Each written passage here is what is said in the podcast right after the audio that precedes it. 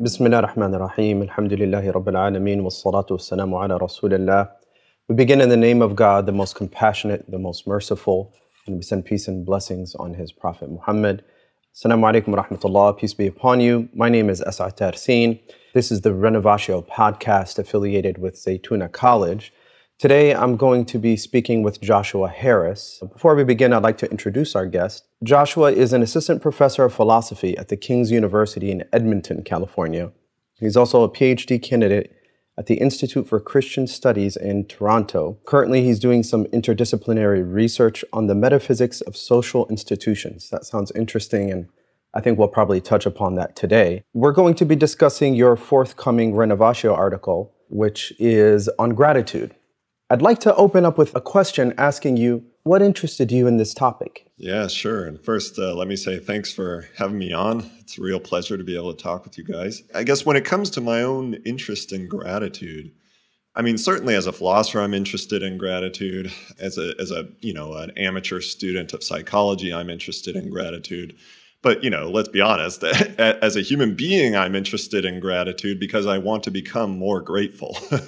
I'm personally quite fascinated, especially with individuals who have experienced profound suffering in their lives and are able to nonetheless affirm their life in a spirit of gratitude, whether it's expressed to, to God or to other people, or more likely than not, both. And to me, there's a real moral beauty to that and it's it's a moral beauty that that is personally inspiring for me but also a moral beauty that deserves some analysis. And I, I, think some some great philosophers of the past working in different traditions have certainly been attentive to this this sort of phenomenon. And yeah so that maybe that's where i'd start. I guess one question i would have is how would you define gratitude? Different philosophers say different things about it through certainly throughout the tradition of western philosophy but you know, as a rough and ready definition, I'd say probably uh, probably something like you know a proper or owed response that a recipient of a gift or a benefit owes to that benefactor. Right. So you you uh, you know let's just make it a very concrete. You know, you receive uh, you're a small child. You receive a gift from your grandmother maybe you don't particularly like the you know the gift that you receive maybe it's like a sweater or something where you're hoping for a toy you know at, children can relate to this um, you know we would expect nevertheless even if you don't even if you aren't overjoyed with the gift that you've received you would at the very least at least if you're the parent of that child you would expect the child to say thank you. You would you would expect the child to express gratitude upon receiving that gift. And why is that? Well, it's not just because of the object given. That's kind of the whole point of gratitude is that it's a, you you also have to be attentive to the intentions of the of the benefactor, right? And that, that's actually classically what distinguishes something like gratitude from justice, which, you know, gratitude and justice are very similar. They deal with social relations between people in societies. But gratitude, at least classically conceived, and this comes out in, in, in Seneca's uh, work, which is my, which is what my article is about. It's about Seneca. Uh, what Seneca says is that, well, you know, uh, gratitude has a lot to do with being attentive, not just to the thing that is being received, which mediates the social relationship, but also to the intentions of the benefactor. And when I say benefactor, I mean the one who's giving the gift, the one who's who's offering the benefit. And so you touch upon this in your article, which is forthcoming in, in Renovatio, entitled The Human Arts of Graceful Giving and Grateful Receiving. There's this kind of tension, right, between the fact that our gratitude to the benefactor should be spontaneous on the one hand, yet it's expected, and there's, there's a type of comportment around giving gratitude. Can you talk a little hmm. bit about how to reconcile that? Yeah, sure. I mean, this is uh, classically what philosophers have, have dealt with throughout uh, various traditions and trying to think about gratitude and trying to analyze it. Usually, what, at least in Western philosophy, what is usually done is to speak of gratitude as in some sense owed, but it's owed in a different way and it's equalized. The debt is equalized in a different way than, you know, basic standards of, of justice, right? So, you know, someone like Thomas Aquinas will talk about a debt of honesty or a debt of friendship as opposed to like a, you know, a debt where that you have to pay back in some sort of monetary way or a debt that you have to pay, you know, in a courtroom or something like this, right?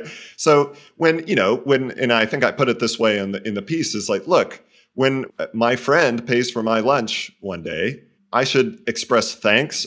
I should recognize that that the gift, the benefit that's being offered. Again, it's the intention of the benefactor that matters here. It's not just the thing, it's not just the food on the plate that is being offered here. It's an extension of one's goodwill. We, we talk about gratitude as an art. I think this is really where the artistic thing comes in, you might say, because you have to have a unique, if you're going to do gratitude right, you have to have a, that unique sensitivity to the reciprocity that the gift exchange involves, right? So, in fact, someone like Seneca and, and, Thomas Aquinas will even say is that most of the time, when it comes to gratitude, it's not really even appropriate to do something for the for the other person back right away, right? Mm-hmm. you kind you mm. kind of want to want to want to bask in the gift that you've received and to express a full appreciation that way, and then to give something back kind of later on right? So there is this, you know, and it's not an exact science. You know, that's why I say art rather than science. But it, it's certainly something that that we all kind of know by experience. And I think what, basically when we're talking about Seneca, which is the the article that I was I was writing for Renovatio, really you you you have a a renewed appreciation for the way in which these sorts of gift exchanges actually underlie all the other social relations we have. Mm-hmm.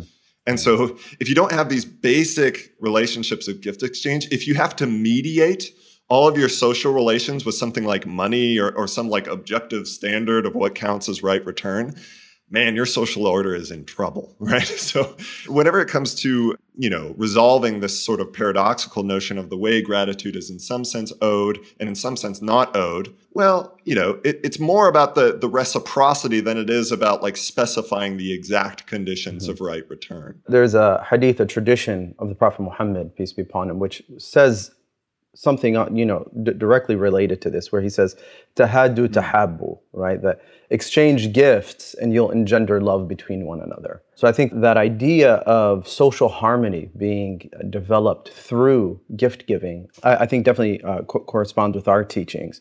But but there's there's something else that i think you touch upon which you know speaks to the islamic tradition as well which you know, there's another hadith where the Prophet Muhammad, peace be upon him, says, He who does not thank God will not thank people. And so there's this hmm. correspondence between being grateful to God and being a person of gratitude, and then being able to express gratitude to others, and, and vice versa. Can you talk a little bit about this relationship between gratitude to God as the giver of the true giver of gifts, perhaps, and then our social desire to, to get, have gratitude for the benefits people bestow upon us? Absolutely. Yeah, no, I think it's a fantastic point. Well, first of all, let's just say there's a lot of work that's being done right now in empirical studies in psychology that basically bear out that exact point, the one that you just made.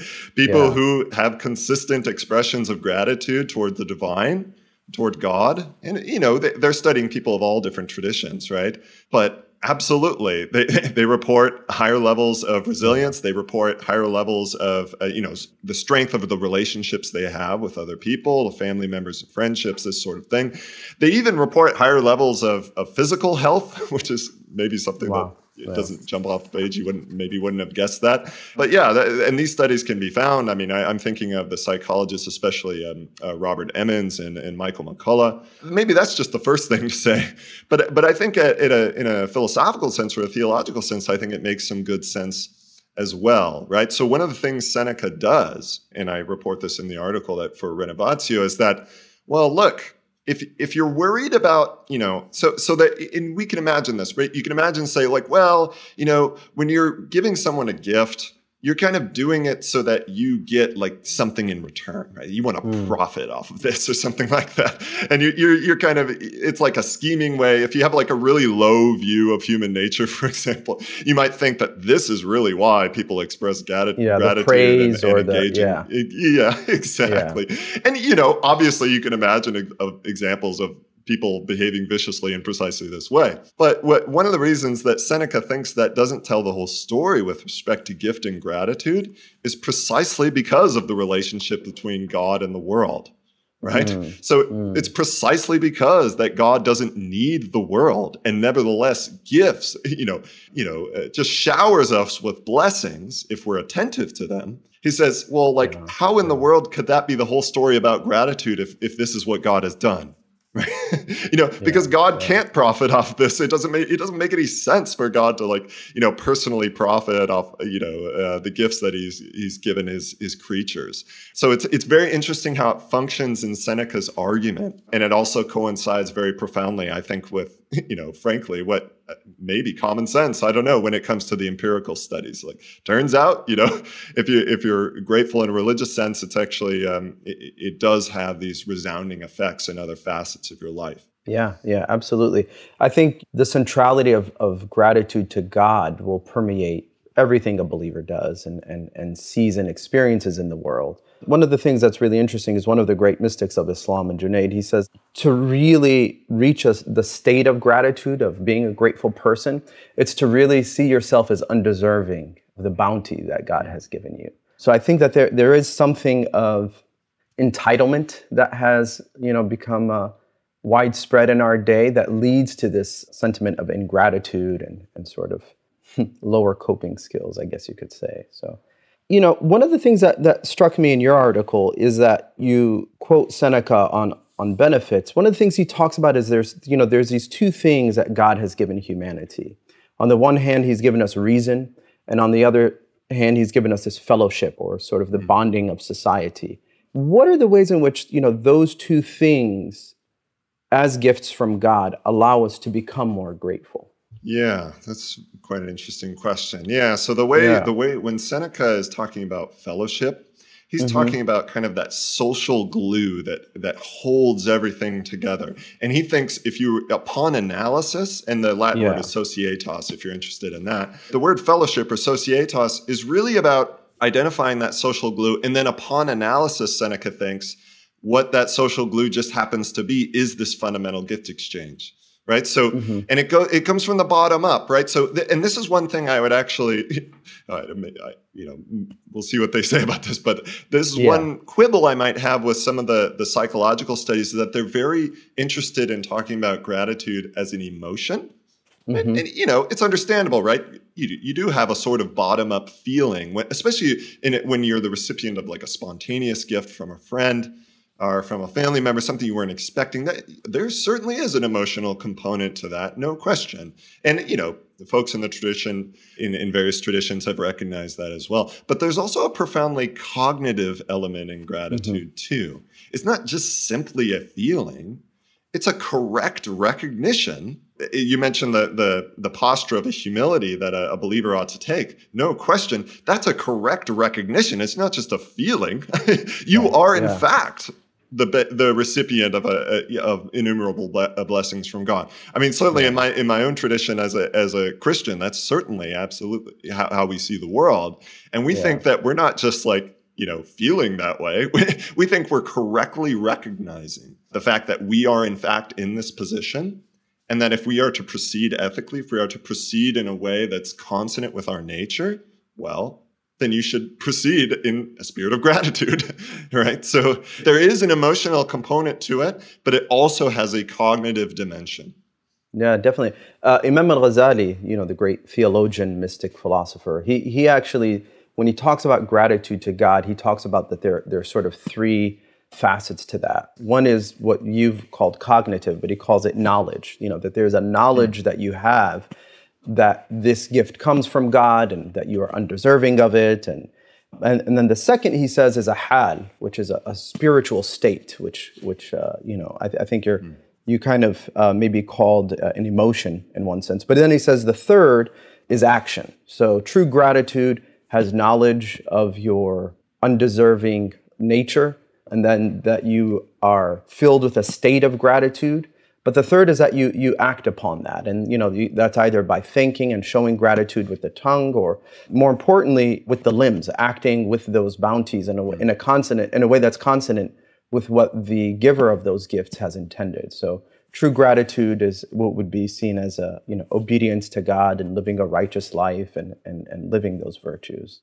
Yeah, I, th- I definitely think that's a profound recognition. And it actually makes me think of something. So, one of the reasons that Aristotle is a, is a little suspicious of gratitude as a virtue is because he, he doesn't like the fact that you do have to have that humble recognition, right? You can see very proud philosopher Aristotle, right? Yeah, yeah. so um, he, that's why he's a little reticent. In fact, he he doesn't call it a virtue, whereas later later writers in, in Western philosophy and, and certainly in the monotheistic traditions tend to do identify it as a virtue.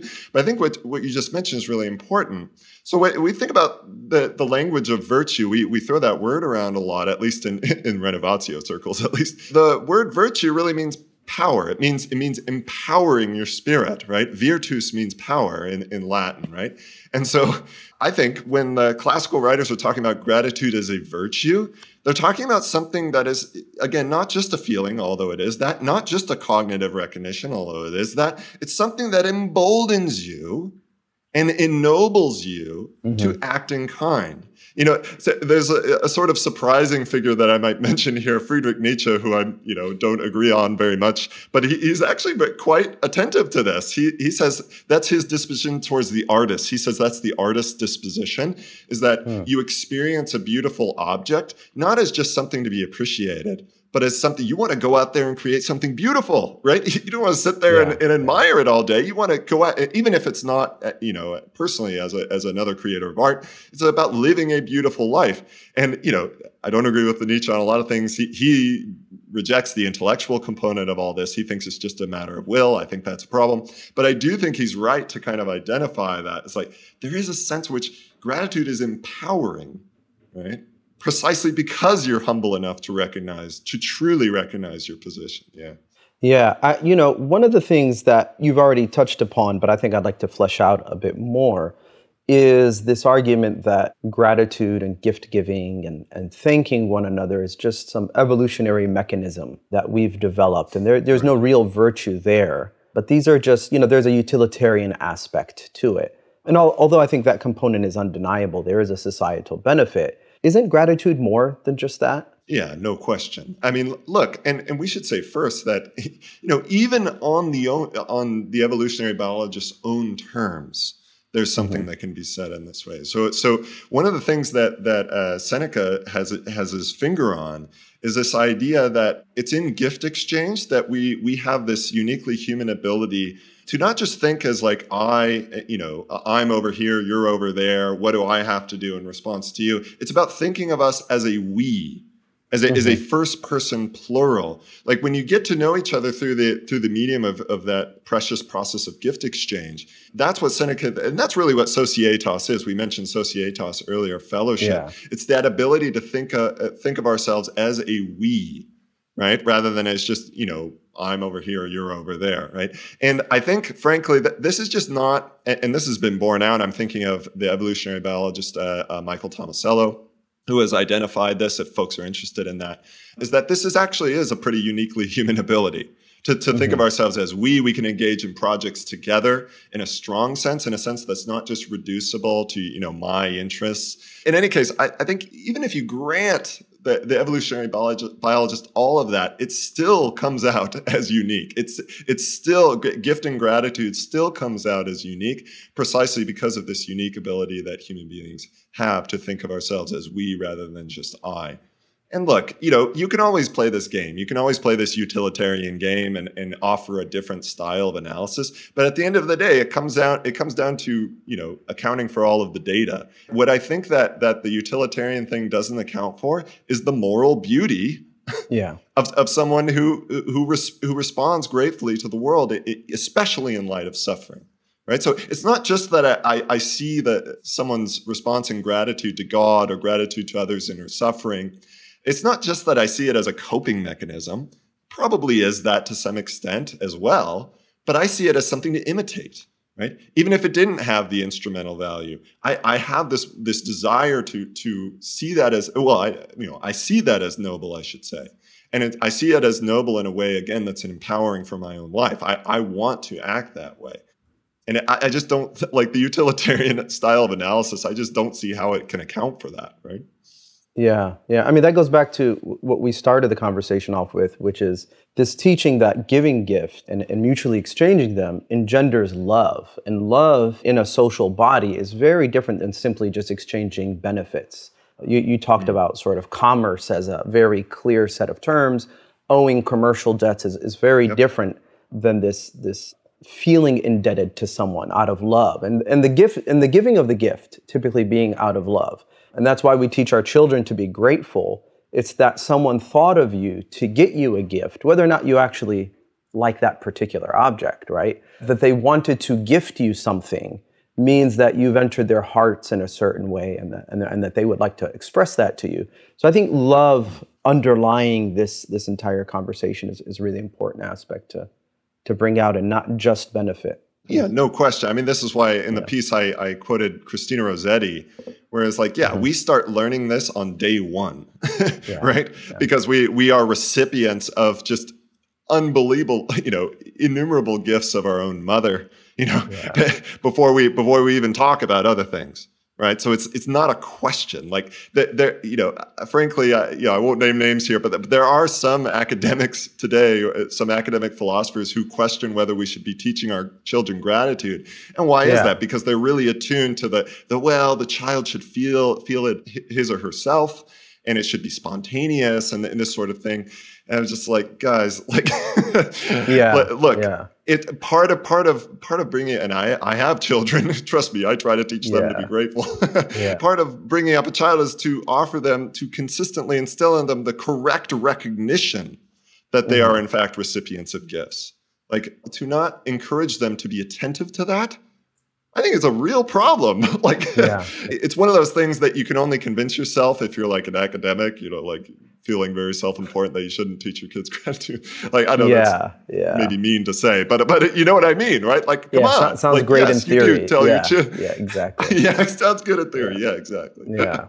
Well, I think I think one of the things that it also denies is that you know this this thing that all aspects of human nature in its natural state are just good and should be embraced, and there's there's nothing that we should inculcate in ourselves, right? In our tradition, we, we, we have this concept of sort of embodying something through will over time until it becomes a natural disposition. So some people are just very naturally grateful. You can see that even with children. You give one child a gift and they're, they're just teeming over with gratitude without any adult nudging them to do so. And then you have other children that, that really do need that, you know, yeah, please remember to thank so and so for that, right?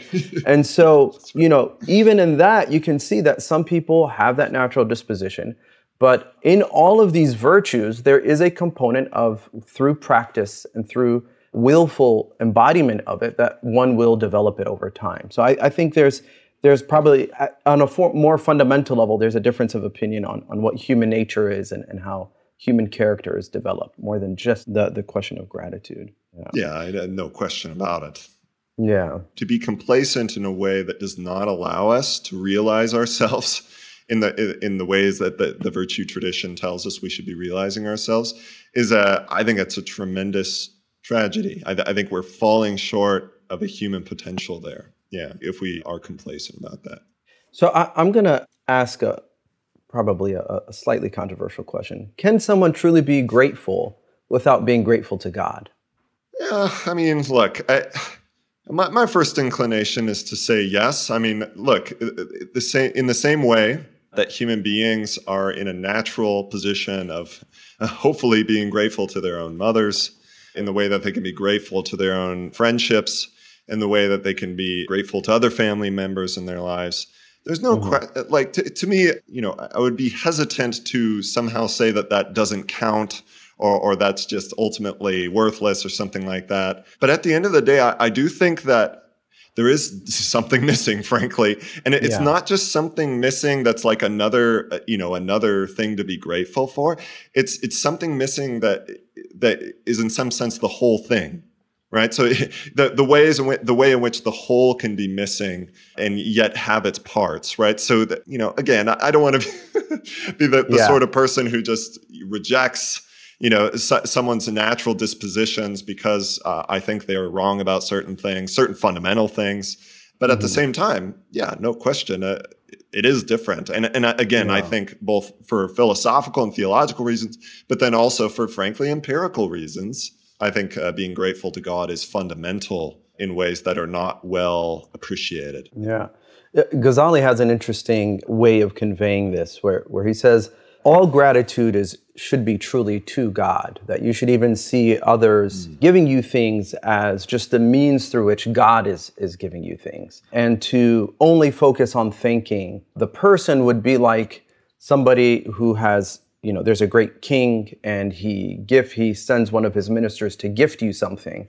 And you're just so grateful to the minister, but you don't realize that the minister is not the true giver of the gift. Rather, it's the king who has sent the minister. So I think in this sense, I would agree with you that the gr- gratitude to God is the whole through which we would sort of understand and experience our gratitude to people. And, and that's why I love that tradition that, you know, the one who doesn't thank people doesn't truly thank God because they're, they, they're still inseparable. You can see God as the only giver of gifts, but still show gratitude to the means through which those those gifts reach you. So yeah, yeah. I mean, it certainly resonates with Christian tradition as well. Uh, one of the things that Peter Leithart in his book "Gratitude and Intellectual History," and you know, in intellectual history is he means Western history, but you know, it's still quite very valuable as a, as a text. One of the things he kind of highlights is that in our in our in Christian tradition we should be attentive to St. Paul's letter to the Philippians because what he's what he does in, in that text is say, I thank my God, you know, for you all, effectively, Philippians. Yeah. And it's a very strange thing. So if you, if you were attentive to the, the standard kind of Roman, eh, what, what you would actually find in Seneca, frankly, the Roman convention for offering gratitude, that would be very strange. That would be bizarre. It, it might mm. even get you the title of an ingrate. You know, early Christians were actually called ingrates because they, they weren't properly uh, grateful according to, to the Romans for to the to the emperor to the empire. You know, they were talking about this, you know, gratitude to God and and uh, uh, you know others as being mediators of that. Yeah, so it, is different in the monotheisms. I, I no question. Yeah. Uh, well, it's interesting. You, you you segued that for me perfectly. You know, one of the things in our tradition is is the word for disbelief in Arabic, which is kufr, yeah.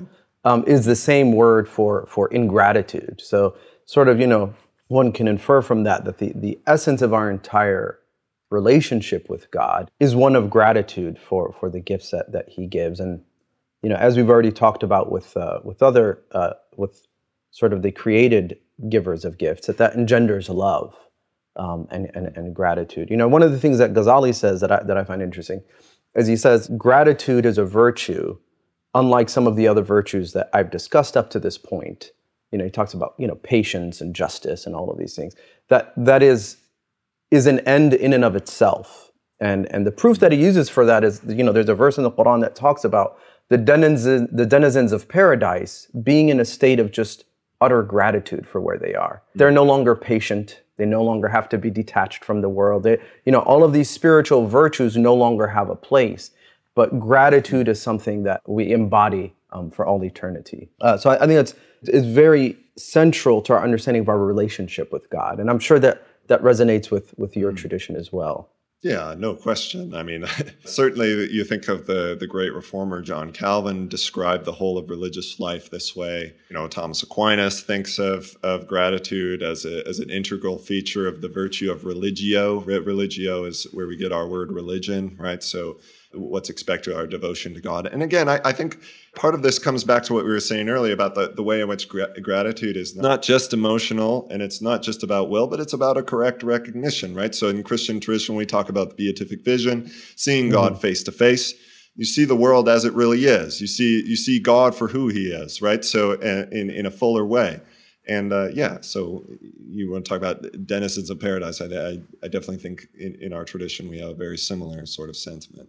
What do you think about the state of, you kind of touched upon this earlier, but you know, somebody who's in a state of they're either suffering or they are oppressed by someone else? Are there limits to gratitude? Mm, or yeah. are there times in which gratitude can be inhibiting us from other virtues or other duties? Where there might be an excess. What, what, what do we do in those situations? Yeah, it's very interesting. So there are philosophers who have written about this recently, and they, they're they're quite worried about situations in which peoples do find themselves as in conditions of oppression. There's a great example of this actually in in uh, Toni Morrison's novel Bluest Eye, where this young black girl was gifted this, this kind of lily white, you know, blue eyed doll, which embodies all the beauty standards of a culture which is designed kind of to denigrate her in, in conditions of white supremacy, right?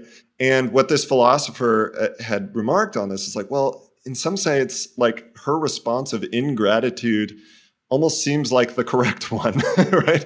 Because mm. because this gift, even, even though it, it, was given with with in a well intentioned way, actually kind of reinforced the conditions of oppression within which she found herself. Now, again, not to sound like a broken record here, the, the way I would defend gratitude in these circumstances is again by referencing the cognitive component, right? So if you are giving someone a gift under conditions of ignorance, conditions of ignorance to such an extent that it actually contributes the uh, the recipient's oppression, what I would say is that you're actually not you're failing to give a gift. Okay, mm. so hmm. that there's a failure on the part of the one who's ostensibly trying to give the gift right? So I would say in this case that the young girl's reticence to express gratitude is actually correct, but the fault is on the side of the gift giver. It's not really a process of gift exchange at that point. And to me, I, I think we should be attentive to this. And, and I think the cognitive element of gift exchange is absolutely, this is why you can't just view it as a feeling, right? If you just view it as a feeling, then you're not able to kind of correctly identify these conditions all right? Because feelings don't don't do that. Like they, they do a lot of things but they don't analyze social conditions for us. Whereas the gift of our intellects right that we that's what intellects are designed to do. They have this critical capacity this sort of thing. And so yeah i think i think it's really quite an important point. There are things that look like gifts right you can imagine this on a social level too huh? right yeah. with governments and otherwise we have to get into that but uh, when they're contributing to conditions of oppression right well, it's not really a gift. At least that's the way I would probably analyze it. We talk about curses mm. too, right? You can give curses. you know? Yeah. anyway. Yeah. Well, one of the things I, I, think that you know this is uh, this is obviously a, a difficult question, and I think the details definitely matter. But but one of the things I think that's that's really interesting is that things all become relative at some point. And there can still be a gratitude, at, le- at least in our tradition, even for oppressive conditions, because it can always mm. get worse. There are two terms in the Arabic. One is shakir, which means like a, someone who thanks. And then there's hmm. shakur, which is, you know, it's the uh, intensely active participle. Um, so it means one who's consistently thankful. And the difference between the two is something that, that, uh, that our, our tradition talks a lot about. But, you know, one, one of these breakdowns I think is very useful where you know, it's the, the one that thanks is the one that thanks for what they what they receive, what they have. But the shakur, you know, this intensely active participle, is one who thanks even for that which they don't receive, right? What, what, what they're not getting. And so in this is this kind of awareness of God's omniscience of what's best for us and always an awareness that, that the cup is always half full and, and, and I'm well aware that you know these things could be used to sort of quell the masses from from from doing anything uh, contrary to, to some power's desires. But I do think on a spiritual level, there is a great power in seeing that things could actually be worse. And uh, I mean, and we see this in, in countries, and this hits close to home for me because I'm, I'm of hmm. Libyan descent, where you could live under a tyrannical regime and really think that you've identified evil, and then things can get a lot worse and they'll hmm. suddenly become the good old days. And so, in that, I think is just, just this reminder that there's always something to be grateful for. And, and that even in injustice and suffering, we have to keep in mind that it, that it could be worse. You lost one arm, it could have been both, right? You lost one child, God forbid, it could have been all of them. There's always this calculation that, that we can make cognitively that allows us to be more patient and to suffer, I think, a bit more gracefully. Yeah, I mean, no question. I mean, certainly, certainly that's true. I mean, it make you know, it makes me think of uh, Hamza Yusuf's uh, article in Renovatio blank on the title, suffering as surrender, something like that. Yes, yeah. When he when he mentions surrender. he mentions yeah. uh, is quite a beautiful piece, I have to say. He yeah. mentions the the African American wisdom saying, "It's all good." And you know, we we you know might say that all the time. We might we we don't really give that a second thought, but it's actually kind of a profound thing if, if you're attentive to what these traditions have to say to us. Right? There is a profound sense in which it is all good because it's all coming from the creator right it's all coming from god and in fact in in the the last latin scholastic uh, tradition they even have a, a, nice little catchphrase for this they say you know goodness and being are convertible right to the extent that something exists that's also the extent to which it is good right so we think mm, of evil mm. as a mm. privation of being yeah. rather than something yeah. all you know out there in the world or something like that right and it doesn't mean you're you're you know you're that, that you're just saying like evil is doesn't exist in any sense. That's not what you're saying, of course not. But what you are saying is that even in, in conditions of suffering, even in, in conditions in which there is oppression and there is evil in the world, there is a sense, especially in retrospect, and I think we all kind of recognize that God is making, you know, bringing good out of evil, right? And and to yeah. to fail to recognize that would be a failure of gratitude, no question about it you know, there's a there's a tradition we have um, of of the the prophet David, in which he says to God, "How can I thank you when my thanking you is itself a bounty that that you've gifted me?" Mm. And God responds, "Now you have truly thanked me." You know, and so I think mm. that kind of awareness that nothing is really of our own and we're not entitled to anything, and that merely existing becomes reason for gratitude, no matter the conditions. Uh, I think sort of shifts one's perception of the world, even as we work to, to, to improve the conditions of the world. So we would have sort of you know a meta narrative through which we are grateful for everything, even as we work to change particular conditions from from good to better, right? And we would try to, to stop certain harms that we see. Because we're definitely called in, in both of our traditions to, to stop evil, to speak up against it, to, to work to change it. And so our gratitude doesn't obviate us of that uh, obligation, but nor does it really cause any conflict. We can be grateful about something even as as we work to change it, knowing that it could it could go in the opposite direction and get worse. So I mean, we, we, we can understand that with something like health, right? That if, if we have an illness, we're, we're very grateful that it's a mild illness. We hope to get better and we're taking medicine for it. And, you know, we go to the doctor. You know, while we're in the waiting room, we can look and say, oh my goodness, look at that guy. I'm so grateful I don't have what he has. He looks like he's really suffering.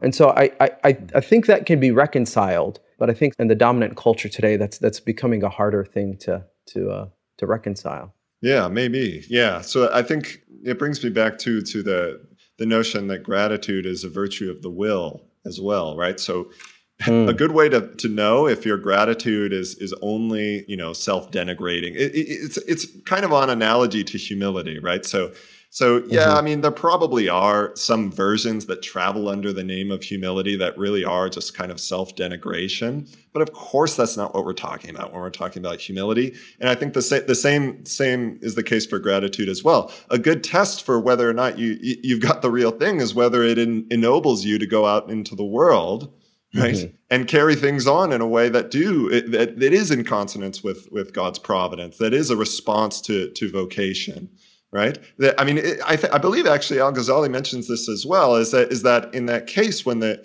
um, when the king offers the man provisions to come visit him, right? Mm-hmm. So and and he gives him an animal and and these other material possessions. Yeah. Like it's yeah. great to like appreciate that and and and thank him or whatever from a distance, but you should come. Like he's given you the provisions to come visit him. Yeah, you got to get up the, and go, right? Yeah, yeah. and and exactly. that's the idea. That's the yeah. idea of, of, exactly the horses. The yeah. virtus is is again that ennobling thing. Is that is that it? You know, if it's only about feeling, if it's only about just kind of complacently appreciating, you haven't quite gotten it yet. Gratitude is about that interested response to go mm-hmm. out and create something beautiful, beautiful yourself right? And go out and respond in kind. And we all know this. We, we all know this from, from experiences of friendship. We all know this in, in uh, experiences with, with family life, but it's good to reflect on it.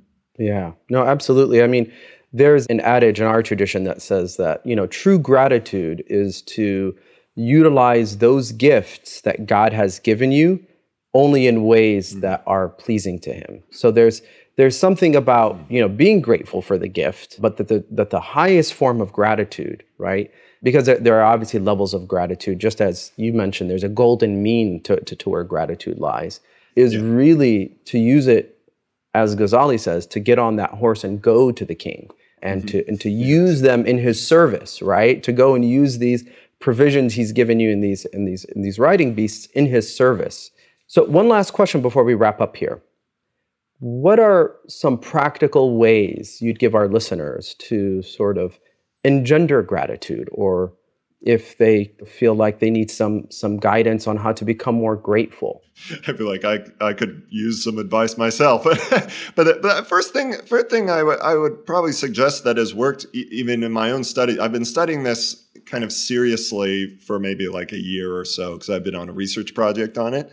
And one yeah. of the things that that comes up over and over again is try to find ways to be attentive because it's it's that recognition of things as gifts which is kind of the first step. Again, it's not the whole story. We just talked about why that's not mm-hmm. the whole story.